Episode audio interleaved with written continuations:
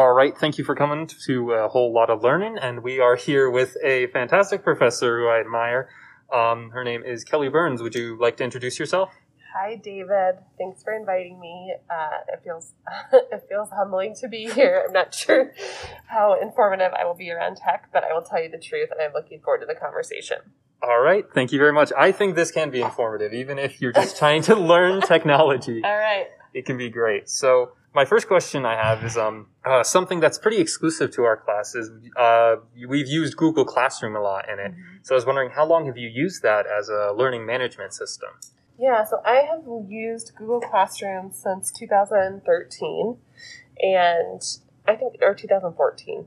And um, I think it's just an interface that is pretty basic, but has been offered through the school, through Poudre School District, um, where I am employed as a literacy curriculum facilitator, and I also work with teachers. So it's the platform that all the teachers there use in terms of uh, literacy teachers. I think we they formerly used Blackboard to house kind of their learning management stuff and their Turnitin.com, like their plagiarism checks a space where students could turn in their papers. But um, when I came to PSD in 2014, they were just moving to Google Classroom. And I like it. I share it with and invite students at, at CSU into it because many of them will do practicum work in PSD or student teach, and it's something to help them get familiar with that LMS tool. That is excellent experience. I hadn't thought about that because I had been to um, a PSD school before, so a few of them, and that it has been something I've had experience with. So that's actually good to have further experience with that. Yeah. Um, was there something specific that made PSD switch to that, or do you not know about? I think uh, that they choice? were um, they were doing like a I don't know um, the the IT folks were trying to figure out the drive like Google Drive like a new housing system for documents and formatting like word word processing like all those things that Microsoft formerly did um, and then the LMS tool was a part of it, and so they just made the big switch. And it really is like the like the Google platform with Google Docs, Google Drive is I would say what ninety eight percent of teachers and administrators use. Like when I get a Word document, it's pretty rare. Yeah, I'd say it was around if it was 2013, 2014. That was around the time I started seeing in my education the um, switch to. I was in a completely different school district, but it was Google Classroom and then Google Sheets and everything Google Drive, mm-hmm. and then mm-hmm. also Google Classroom.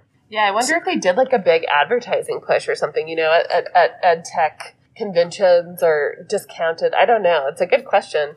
I will say that there's kind of been a swing back to OneNote. Um, some of the OneNote and the we have Outlook as our Microsoft Outlook as our email carrier for the district, um, not Gmail, which is kind of weird. Um, so there are some people that will still do like OneNote notebooks and OneNote things, but I find it to be incredibly uh, troublesome to use and it's slow and it's hard for me to like organize. One of the things I love about Google is just how it's easy to organize.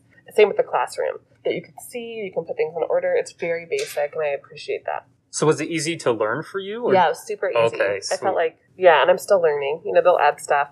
Um, I just taught myself a couple years ago how to do a Google site because we were doing them for a PD, and I still think you know as they do updates, it's fairly user friendly. Oh, that's actually really good to hear. Yeah. I've never made one myself, so I'll have to try one time yeah. if I yeah. need to do that for something.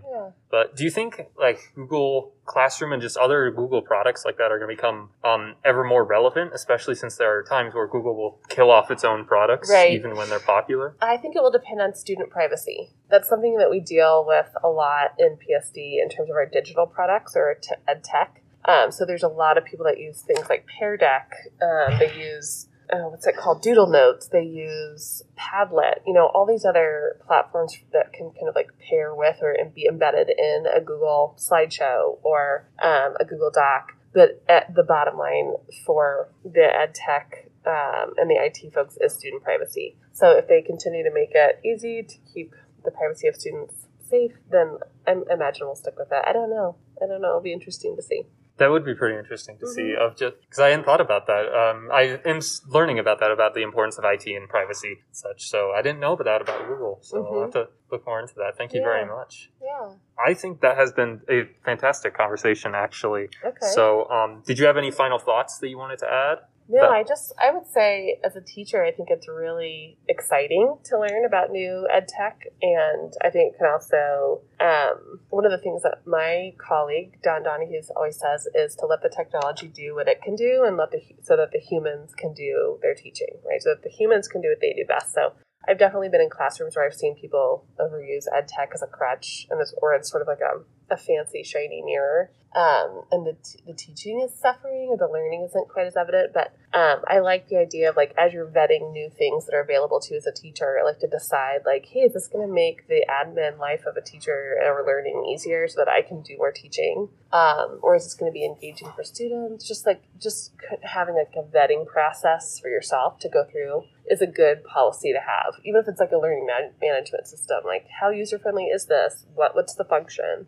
Um, but there's so many things that will be brought to you as a teacher that it can be distracting. You're just like sometimes just a writer's notebook, um, whether it's on a, a, spreadsheet or a work, you know, a Microsoft Word. Um, sometimes it's just better to go simple. That is true. I do like that point about being self-critical with, of like what you do for yourself, like, mm-hmm. and what mm-hmm. also you do for like the technology tools. I think that's super important, and I'll have to keep considering that yeah. as I go into teaching. And to let students teach you um, and have choice around that is always a good practice. Like they will, they will probably know about uh, tools before you do. And I think Absolutely. I learned about Anchor from a student, you know, so it's cool. I learned about Anchor from a teacher, so that's completely opposite of mine. Yeah. yeah.